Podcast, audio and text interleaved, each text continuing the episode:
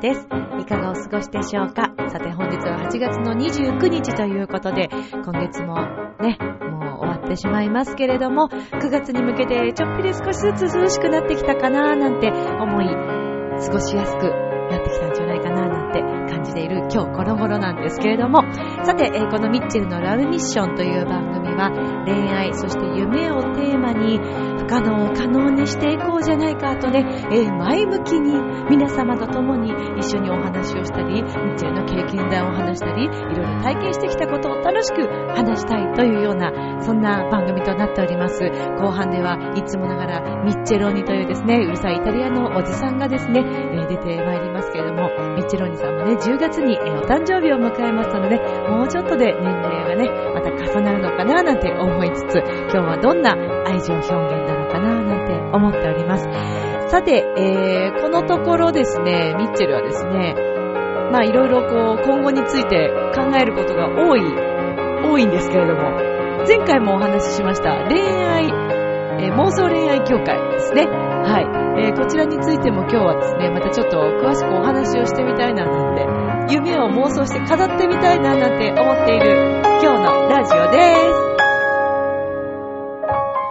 この番組は輝く人生を共に研修司会の株式会社ボイスコーポレーションの提供でお送りします。それでは今週も始めましょう。ミッチェルのラブミッション最後までよろしくね。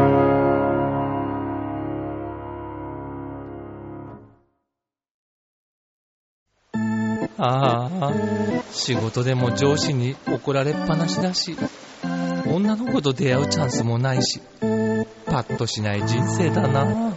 そこのあなた。人生を輝かせるにはまず自分磨きが大切。ボイスのプロデュースで変身した男性が先日ゴールインしたわよ。みんな個性があって当たり前。私がセルフチェンジのスイッチを押してあげる。さあいらっしゃい後半へ続く。幸せってなんだっけなんだっけ？っていうことですよ。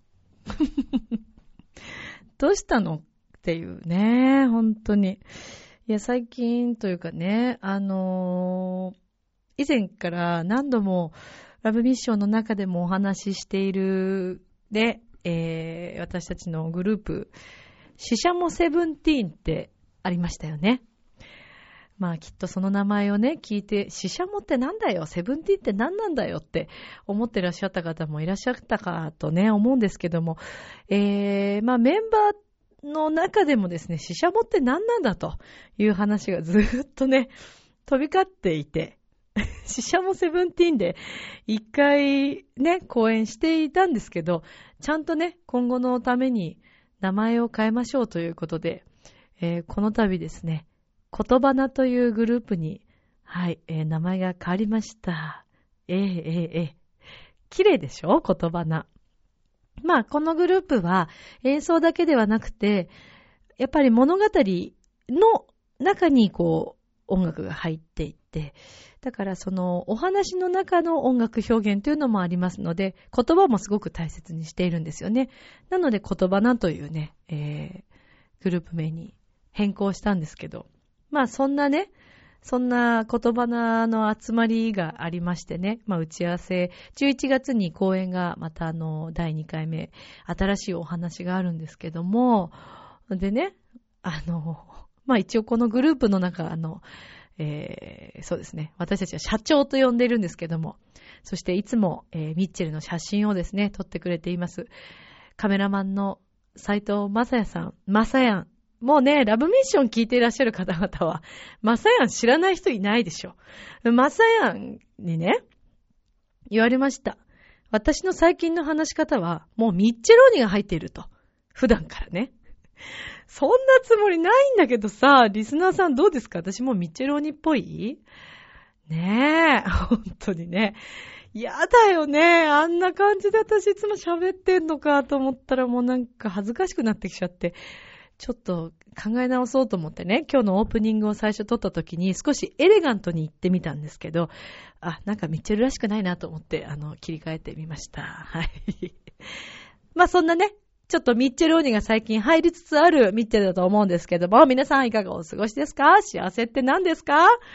ねえ、毎日いろんなニュースがこう飛び交っておりますよ。まあテレビのチャンネルを見ているとですね、いたたまれない気持ちになることが本当に多すぎて、まあ一番心配なのは戦争ですよね。どう思いますか皆さん？まあ今ここに来てね、あの、戦争を体験された方々が、その時のお話をね、結構されていらっしゃいます。戦争というものがどういうものなのか。もちろん頭ではみんなわかってるし、もう絶対に戦争というのは起こってはいけないもの、起こしたくないものっていうのはみんなわかってるんだけども、この地球上の今のこの争いごとの多さね、どうなんでしょうね。まあ日本は大丈夫だと思うんですけど、なんとなく不安に感じるのはミッチェルだけでしょうか。そして、まああの震災からですね、3月11日から、まだまだこう残されている課題というのがあまりにも多すぎて、だけど、毎日こう日が経っていってね、みんなそれぞれ自分たちの生活があります。そして実際にその震災によって自分のお家が失ってしまったとか、家族を亡くしたという方でない方たちは、私ももちろんそうなんですけど、他人事とはもちろん思ってないけれども、あの頃より、どんどんどんどん、東北の皆様への気持ちだったり、思いだったり、これからの日本をどうしていこうという思いがですね、時々やっぱり忘れてしまっているのかなって思うような出来事に出くわすこともあります。かといって私自身も何ができてるのかなってすごくこう考えるんですけども。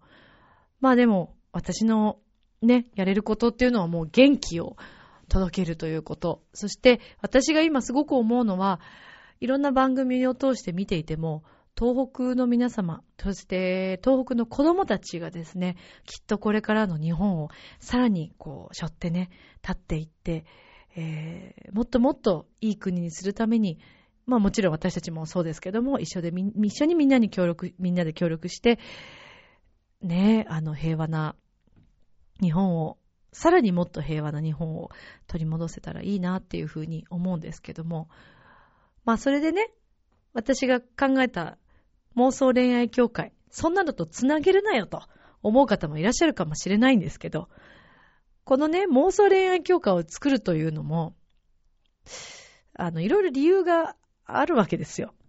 まあ、ちらっとお話ししたと思うんですけどもね。あの、本当にね、近頃ね、あまりにも想像力というものがですね、本当乏しくなっているということを日々感じるわけです。前回もそれをお話ししたんですけど、じゃあまあね、私自身もどうなのかなってこう考えてみるんですけども、まあ私は妄想癖がもう半端なくひどいので、あの、毎日毎日絶賛妄想中なんですね。暇さえあれば妄想してますよ。いろいろ。いろんなことを妄想してます。でもね、これって結構楽しいんですよね。で、いい方にも悪い方にも妄想というのは使えるんですけど、できたらいい方に妄想を使っていきたいというのが、えー、私の思いなんですけどもね。でね、まあ、愛を増やしたいという、ラブミッションということからもそうなんですけど、恋愛だけではなく愛っていうのはね、絶対に必要不可欠なんですよ。この人として。あの、動物だってそうだと思いますよ。生きていくためには愛は絶対必要なんです。そこで、えー、妄想恋愛協会を通してですね、脳を活性化しつつ、楽しいことを考えて、忘れてしまったドキドキとか、好きっていう気持ちとか、そういうのをですね、もう一回、初心に帰ってこう考えたり、することでね、カップルも成立するかもしれない、もっとたくさん。そして恋愛に対して臆病になっている人たちが、あ、恋愛って楽しいなって思ってくれたり、それによってね、結婚をするという夢これも夢の一つにつながったらいいんじゃないかなというのが、えー、私の思いなんですよね。まあそうね、簡単にうまくいくものではないというのはよくわかっているんですけれども、もう実際にいろいろ話が進んでいてですね、あの、イベントを組もうというふうに思っています。まあ、詳しい内容はまた本当に、えー、追ってお伝えをするんですけれども、まあ、ちなみに、ミッチェルの妄想はですね、あまりにもたくさんありすぎてね、何を伝えたらいいかっていう感じですけど、でも一番こう楽しいなと思うのは、えー、自分がその行った街で、えー、久しぶりにこうね、例えば通った、通った駅とかね、そういうところで、いろいろ考えてみるわけですよ。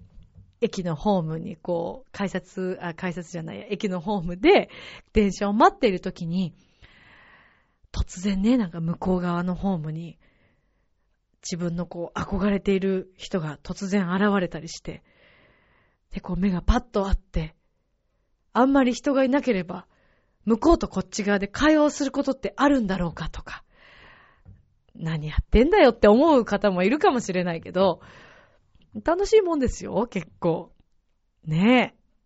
とか、あとなんだろうな自分がこういう舞台に立ってるというのを想像してみたり、そこで自分が話している何を話すんだろうとか、そこに出演している人たちは誰なんだろうとか、まあそんなことばっかり考えているから、実際に寝てみる夢もですね、えー、わけのわからないドラマ仕立てみたいのがね、多いんだと思うんですけど、これがね、なかなか楽しいんですよ。平和だなって自分のことを思います、最近。だって電車の中とかでもさ、別に何にもないのに、自分で勝手に想像して、自分で勝手に思い込んで、一人でドキドキするってどうですか？どんだけ変態なのよ？っていうね、ことなんですけど、だから楽しいですよ、妄想って。みんなもやってみて。そして、ミッチェルと一緒に妄想しませんか？っていうね。もうぜひね、このラジオ聞いていて、わー、ちょっと妄想恋愛楽しそうだなと思った方がいらっしゃったらね、えー、このイベントに参加していただきたいんですけど、まあイベントといっても、そんなにこう大々的なものではなくてですね、まあ初回はちょっと少人数制で行おうと思っております。はい。で、えー、みんなでお互いに自分の恋愛観とかね、妄想する自分のベストな恋愛とかも話しながら、で、お互いの恋愛観を聞きつつ、人を知って、ああ、こういう考え方もあるんだとか、ああ、自分の思うのって、この理想は間違ってないんだなとかも確認しつつ、で、それでまあ最終的にみんなですごく仲良くなったりしながら、他のね、ちょっとイベントもいろいろ考え企画してますからね。ええー、私自身が楽しんでるんですけど、まあ一緒にあの協力してくれるメンバーもみんな楽しくね、えー、いろいろ考えてくれてますから、はい。私自身も本当に楽しみだなと思って。そして、一組でもね、多くの幸せなカップルが、ここから生まれたら、どんなに私は嬉しいでしょうか。というか、私たちですね。関わらせてもらう私たちは、一人でも多くのカップル、幸せな人たちが増えることを望んでいるメンバーなので、えー、これがね、このイベントがえー、成功して、また2回目、3回目っていう風にできていったらいいなと思っているんですけれども、まあそんな妄想恋愛協会、皆さんよろしくお願いいたします ね。はい。さて、えー、このところですね、まあだいぶちょっと涼しくなってまいりまして、あのまあね、ウォーキングだったりとかね、いろいろな場所にこう出向いて遊びに行くというのも、心地のいい季節になってきたんじゃないかなと。まだまだもちろんそれでも暑いですけども、最近それでですね、えー、長野にまた行ってまいりまして、本当に長野が好きですね。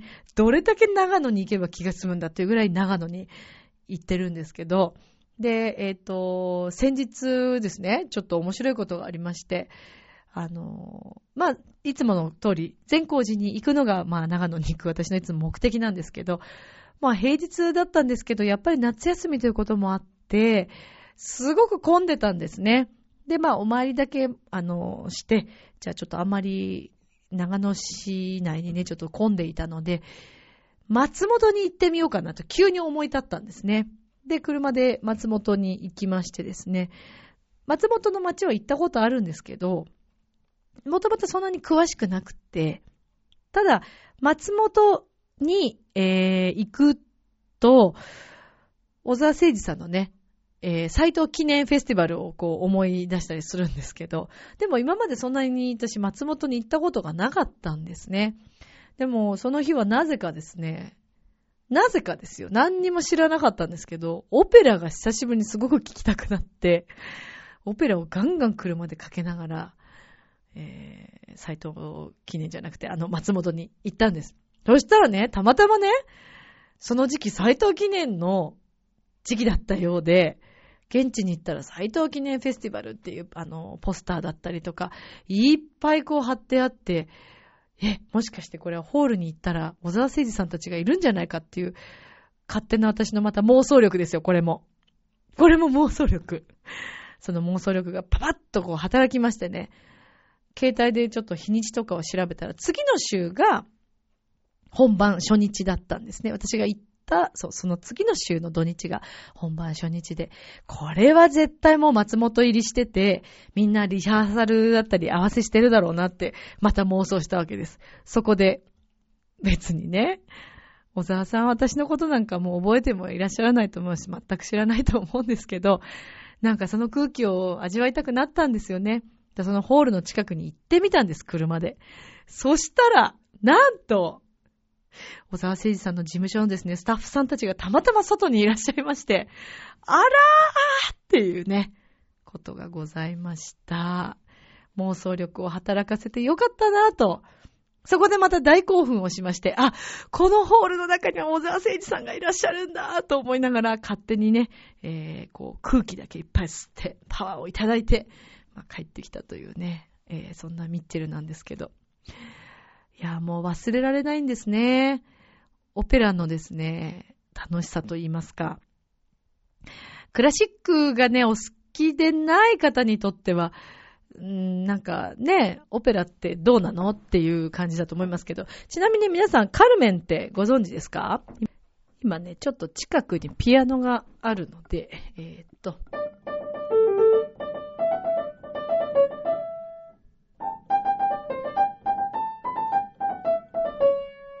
こうい曲ですね。はい。あのー、一番最初の序曲なんですけど、ちょっとね、たどたどしいピアノで失礼いたしましたけれども、はい。これがですね、カルメンの、まあ最初の序曲なんですけどね、もうすごく有名な、はい、オペラなんじゃないかなと思うんですけど、一番これであの、有名な、あ、ちょっと気持ちが乗ってきたからね、ちょっと今、左手でしかちょっと手が開かないのであれなんですけど、一番、えっと、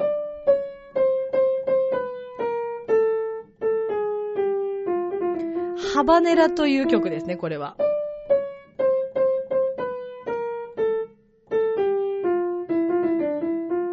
これがですね、えっ、ー、と、どうやらスペインでハバネラというのは、えー、船乗りさんたちがですね、こう帰ってきた時に、あのー、まあ、無事に帰ってこれたということも含めて歌われる、まあ、喜びの歌ということで、ハバネラっていろんな曲があるんですって。で、これはオペラ用に作られたビゼが作ったハバネラなんですけども、どうやらスペインに行くとハバネラっていうといろいろな曲があるそうです。あの、もうね、有名ですよね、この、この、この入りですよ。これがね、いいんですよ。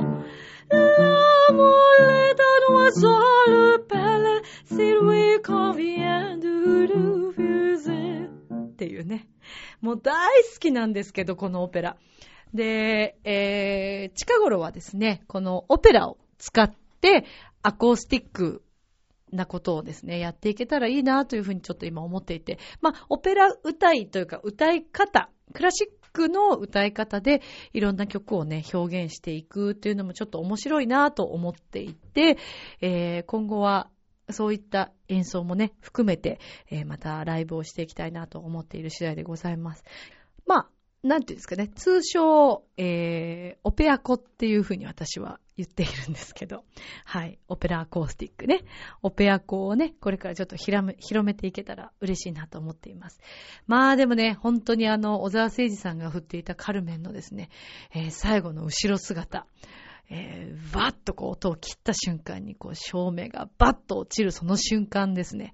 小沢さんってすごく小柄な方で、あのー、本当にそうなんですよ。細くてね、えー、そうなんです。スリムな方なんですけど、もうね、指揮をされている時はかなり大きく見えるんですよね。大きくというかなんだろう、やっぱり表現力なんでしょうけど、もう背中だけ見てるだけでも私は泣けてくるんですよ。もうそのあのカルメンの最後のラストシーンのバッと切って照明が切れて小沢さんのこの背中がですね、忘れられず、その松本に行くときに、まあね、たまたまカルメンを聞いてたんですけど、聞きながら、小沢さんの背中を思い出して、うるうるしながら、小沢さんね、お元気になられて今復帰されましたから、まあそれでの斎藤記念なんですけど、まあそれを考えながらうるうるして、そしてね、松本行ったら、小沢さんが多分あの土地にいらっしゃったというのが、もう私の中では。あと、あと、ちょっと友人の Facebook を、え、あのー、見たところ、やっぱりどうやらいらっしゃったようで、はい、というのが発覚いたしましてね。本当にその空気が吸えただけで嬉しいです。もうストーカーみたいだけどね。またいつか、あの、違った形でね、ミッチェルももっと大きくなって、また共演できたら嬉しいなぁなんて思っているんですけど、頑張りたいと思いますから、リスナーの皆さん応援してください。もうみんながいてのミッチェル何度も言うけどね。本当に。そうなんですよ。時々くじけそうになる。そして、えー、自分に自信がないことがある。そんなミッチェルなんですけど、いや、本当にみんながいてくれてね、ありがたいなというふうに日々思っております。感謝でいっぱいです。どうですか？皆さんは最近悩んだりすることってある？あるよね。あるんですよ。ね。でも思うんです。悩みがあるからこそ前に進めた時にね、幸せを感じたりとか、悩んだ分だけまた多分人は強くなれるんだと思うし、そしてその時に改めてね、自分の環境、置かれている幸せな部分がたくさんあるんだなっていうことに気づくことも多いと思うし、すべて毎日が楽しいばっかりだと、またそういう、なんていうのかな、幸せを感じる瞬間とか、幸せの深さを感じることというのはね、薄くなっちゃうような気がするんですよ。だから悩んでいいんです。悩むから、人がまたね、魅力的になっていくんだろうなって私の周りの方とかからもそんなことを学びながら、私もね、もっと強い人間になりたいなと思っていますから、リスナーの皆さんもみんな一人じゃないからね、ね、こうやって一緒にみんなで向上していけたらいいね。不可能を可能にしようね。っていうことですよ。変なテンションですいませんね。じゃあ、続いてのコーナー行きましょうかね。はい。では、どうぞ。今宵もそばにいさせてあなたの悩みを打ち明けてね。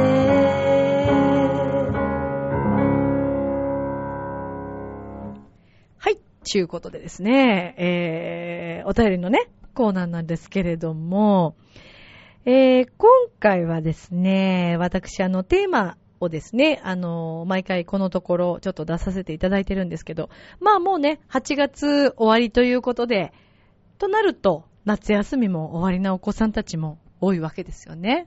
もうすでに明日？とか今日から学校というね、私立のお子さんなんかはもう始まるみたいですけど、この時期ね、小学校の頃とか、宿題に追われていますよね。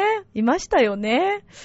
私どんなだったのかなーって思い出してみても、私はどっちかというとですね、えー、後半の方に追い上げるタイプだったのでね、あんまりこう計画的に早めに終わらすということはあまりない、えー、幼少時代でしたね。皆さんどうですかね。まあ夏休みの思い出ということでですね、今回その幼少時代の夏休みの思い出というね、ちょっとテーマを出させていただいたんですが、まあ私の幼少時代のですね、夏休みの思い出といえばですね、海ですかね。もう小さい頃から海が大好きで、えー、もう唇が青くなるまで出てこないというね、そんな子供でしたね。特にどこの海っていうのはですね、あ、銚子ですかね。銚子の海に親戚と一緒にみんなで、えー、いとことかと遊びに行って、えー、水族館とか行って、っていうね、あと花火をしてっていう、なんかその記憶が今でも覚えていますけれども、その時に、えー、水族館に行くにあたってですね、こう、なんか橋みたいになってるのかな？なんか海の上かなんかこうずっと歩いていくような水族館だったと思うんですけど、ものすごくね、えー、その橋が怖かったっていう記憶がありますね。ちょっとドキドキしながら渡った記憶、そして、えー、水族館で見た魚たち。どんなだったかな？あんまり覚えてなかったですね。今言ってみたもののね。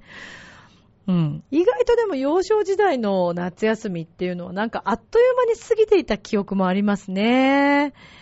ねえ、もう始まるとき、夏休みが始まるときのあのワクワク感。たまらなかったんですけど、1ヶ月ぐらいですかね。早いんだよね。大人になってもそうですよね。毎日があまりにも早すぎて私今もうついていけてないんですけど、ねえ、お子さんにとって夏休みって出て長くて楽しいでしょ？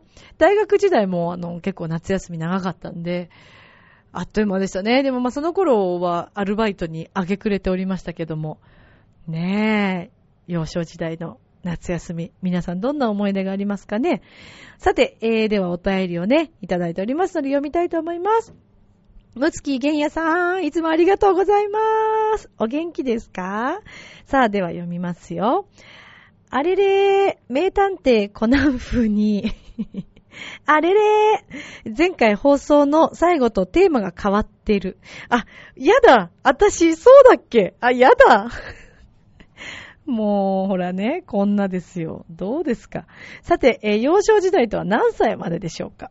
小学校に入るまでという説と、小学校卒業までという説がありましたので、えー、今回は小学校卒業までを採用します。そうじゃないと記憶が残ってないのでというか、夏休みだから小学校か。というわけで、幼少時代の夏休みの思い出は、えー、読書感想文にします。自分で書いた感想文を置いていくと、母が手直してくれるので、それを清書して提出していたのですよ。そしたら県のコンクールで表彰されちゃいました。今回はなんかつまらないお便りになってしまってすみません。そんなことないですよ。え、ということは、あ、なになにその感想文的に、読書感想文にして、その感想文をお母様が手直しして、っていうこと？そういうことか。清書して提出していた。お母さんの手直しは大きかったんですかねやっぱりこれはね。県のコンクールで表彰ってすごいじゃないですか。まあ、お母さんとの共同作業ってことですよね。いや、でもいいと思うんですよ。あの、親子のね、まあ、どこまでその協力するかっていう度合いにもよりますけども、ほら最近結構さ、家族、そして親子感がなんか寂しくなってるじゃないですか。時々いろんなニュース聞くと。いや、いいですよ。やっぱね、小さい頃はお母さん、ね、働いたりしてたとしても、子供の夏休みの宿題とかさ、見てあげてほしいところだよね。私はそうなりたいなと思いますけどね。私の理想としては3歳ぐらいまでは、えー、働きたくないなと思ってます。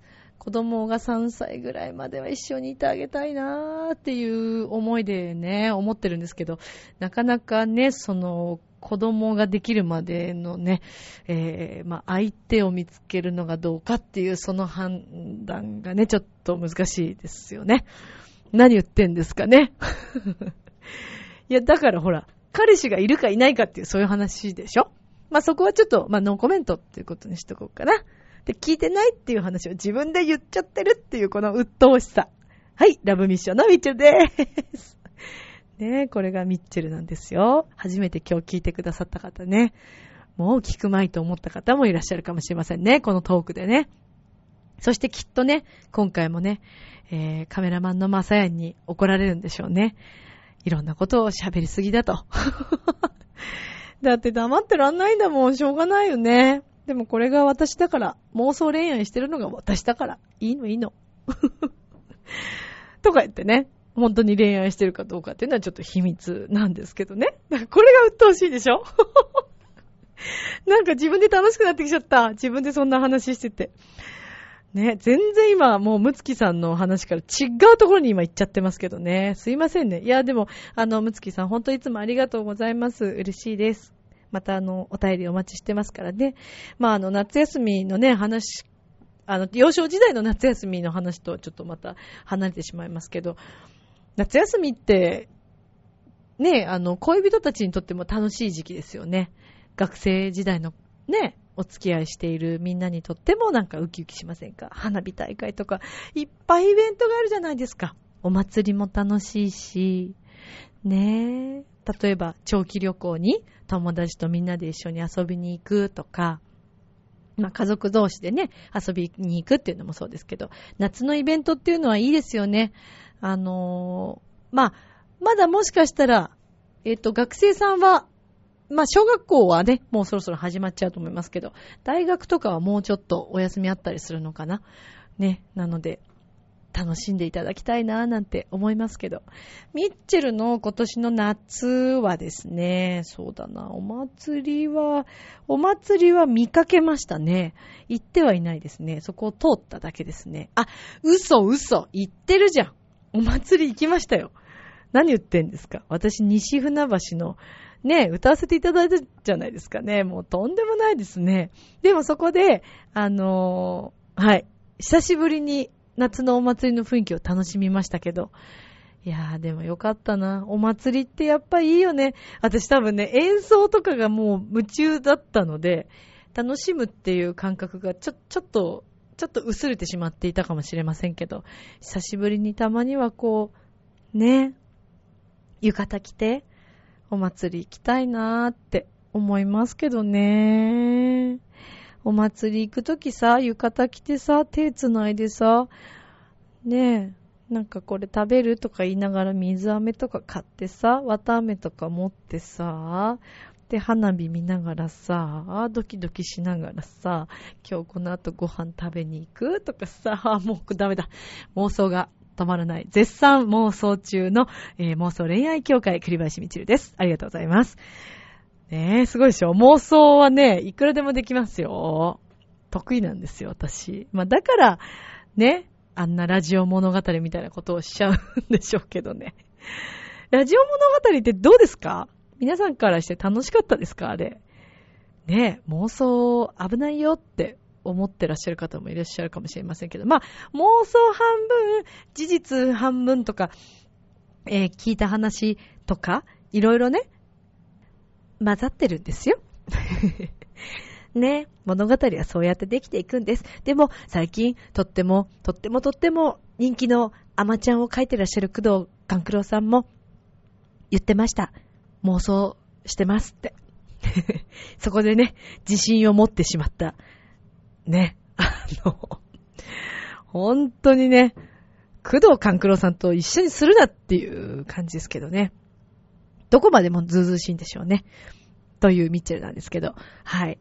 ということで、お便りのコーナーでございました。ありがとうございます。今後もまたお便り募集していきますので、皆さんよろしくお願いいたします。では、お待ちかね、あの方たちのコーナーですよ。では、つなぎたいと思います。M ケースのお二人、お願いします。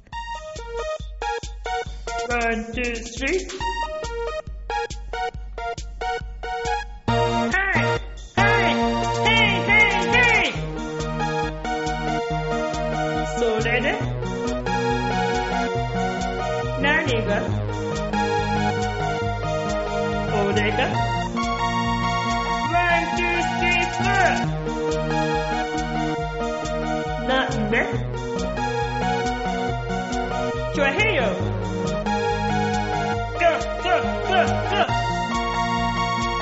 ルレスから世界に発信イェー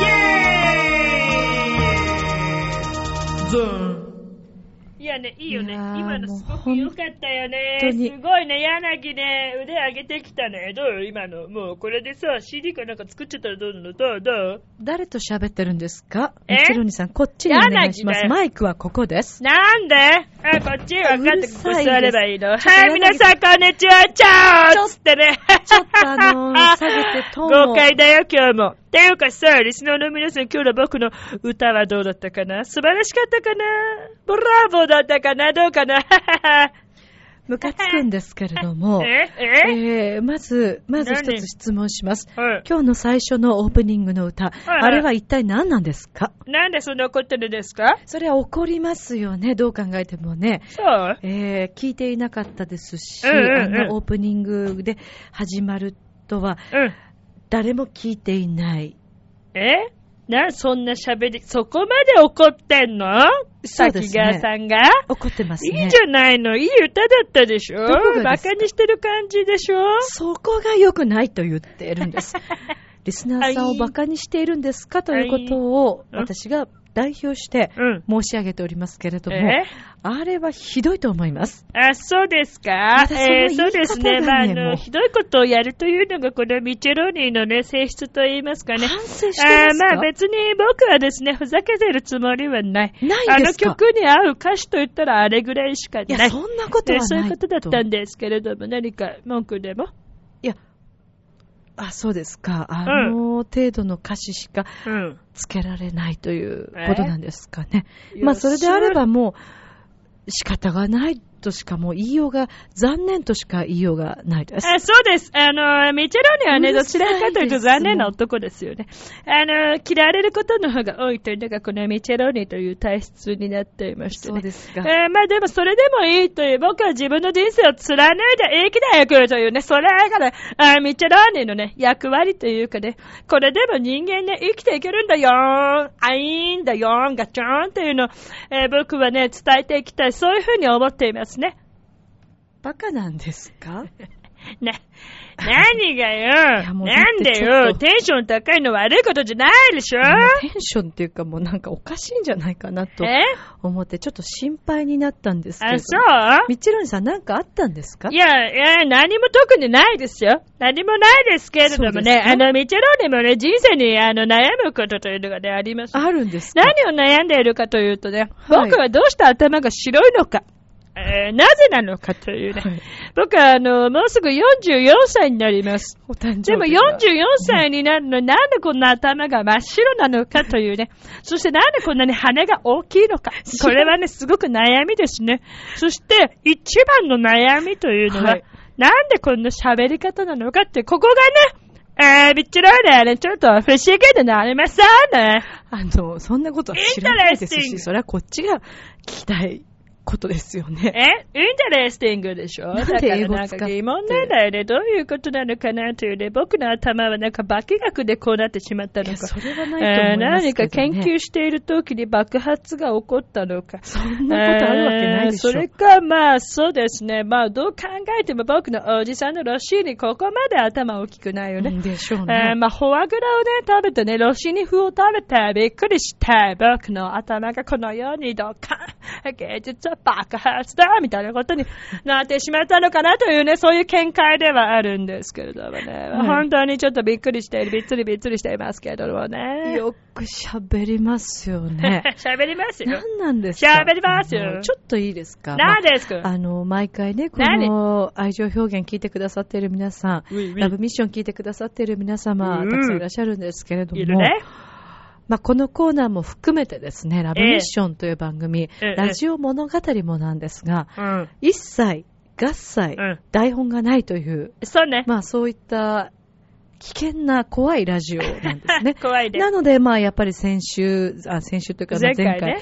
えーお便りの募集どのようにしたのかという、それも忘れてしまうぐらい、全く何もない、無計画という、あとんでもないう本当にどうしようもない番組だと思うんですけども、うん。それにしても今日のミッチェロニさん、何かが降臨しているようです。うん、そうね。今日ね、降臨しちゃったのかもしれないね。うんそうでねあちなみにね、今どこにいるかというとね、僕はね、えーシームライスの山の楽器にいますね。山の楽器でね、M ケースって呼ばれたんだけど、僕は山の楽器で今、あ音源を取っているんですね。今僕は滝川栗林さんと一緒に山の楽器の教室で、えーそうですね、愛を語っていますね。そういうことですね。愛は語ってはいないんですけれども。だからね、こんなこと、いろんなこと今日はね、できるとがあってね今日はね、自由すぎますとですね。となるとね、僕はやっぱり歌手としてね、何ですか？あの歌うとすると、まあ、あの、えーっと何ですか？いろんなことができるというね、素晴らしいことですね。何をするんですか？それではなぜかここでミッチェローニさんの演奏によるオーソレミーをお届けします。どうぞ。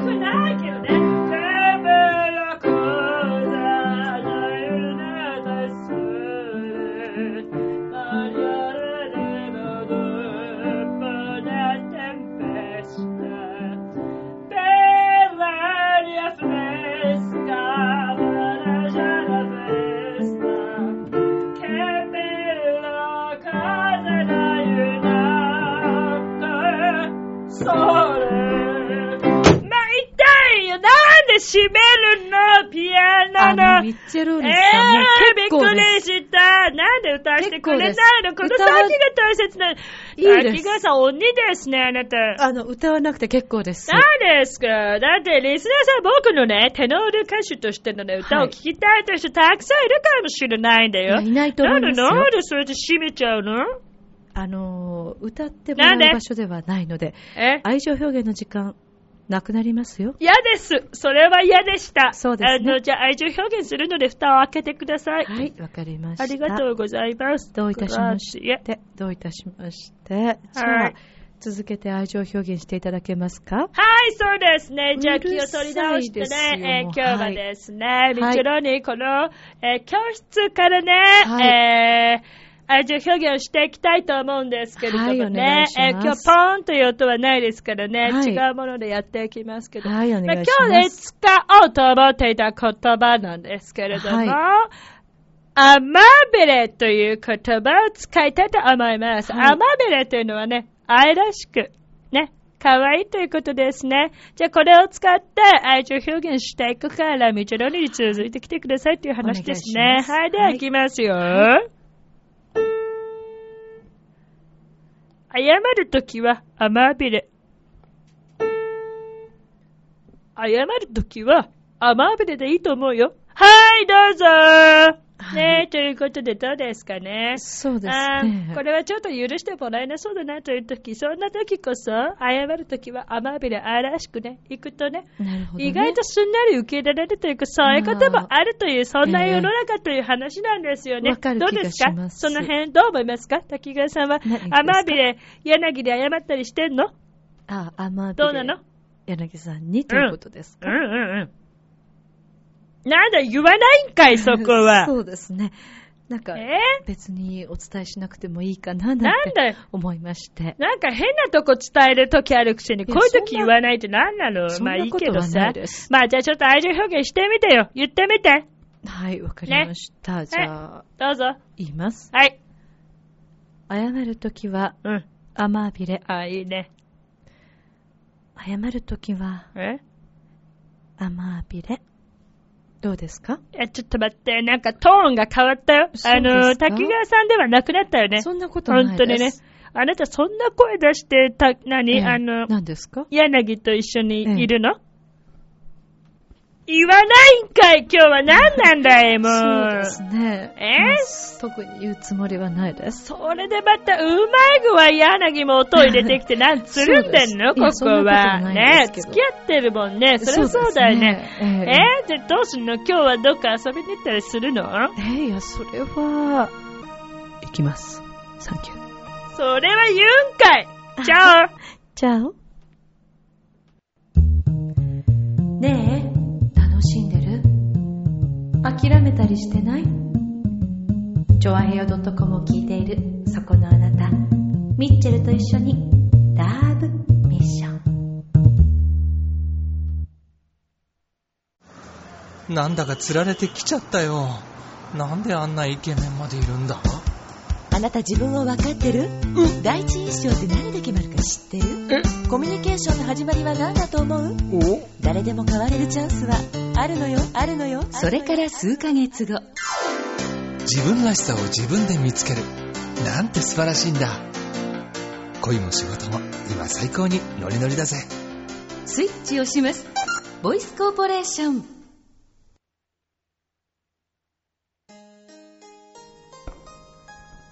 湯上がり卵肌って言われてるって。知ってた？あらやだ。私の名前はママイ。最近素敵な夢を見るの。それはどんな夢かっていうとね。とっても素敵な男性にハグされる。それだけなの。あんまり卵肌じゃないって気づく時もあるの。ママイでした。ひどいね。ひどいね今のね。誰？ママイって誰っていう。なんか新しいキャラが出てきましたね。まあそんなラブミッション。まあ何が起こるか毎回わからない。私もよくわからないというね。まあそんなラジオなんですけれども。さあ今日もお楽しみいただけましたでしょうか？ミッチェル兄さんは本当にテンション高かったですけどね。あの台本ないというのは本当なんですけどね。はい。えー、さて、えー、9月、10月と、えー、ライブたくさんあります。9月の12日、四谷どっぽさん。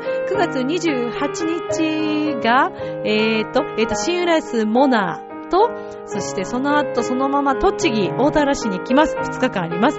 そして10月の5日、麻布10番で、えー、ライブをいたします。盛りだくさんですけど、皆さん遊びに来てください。では、今宵も良い夢を、明日も楽しい一日を。バイバーイ。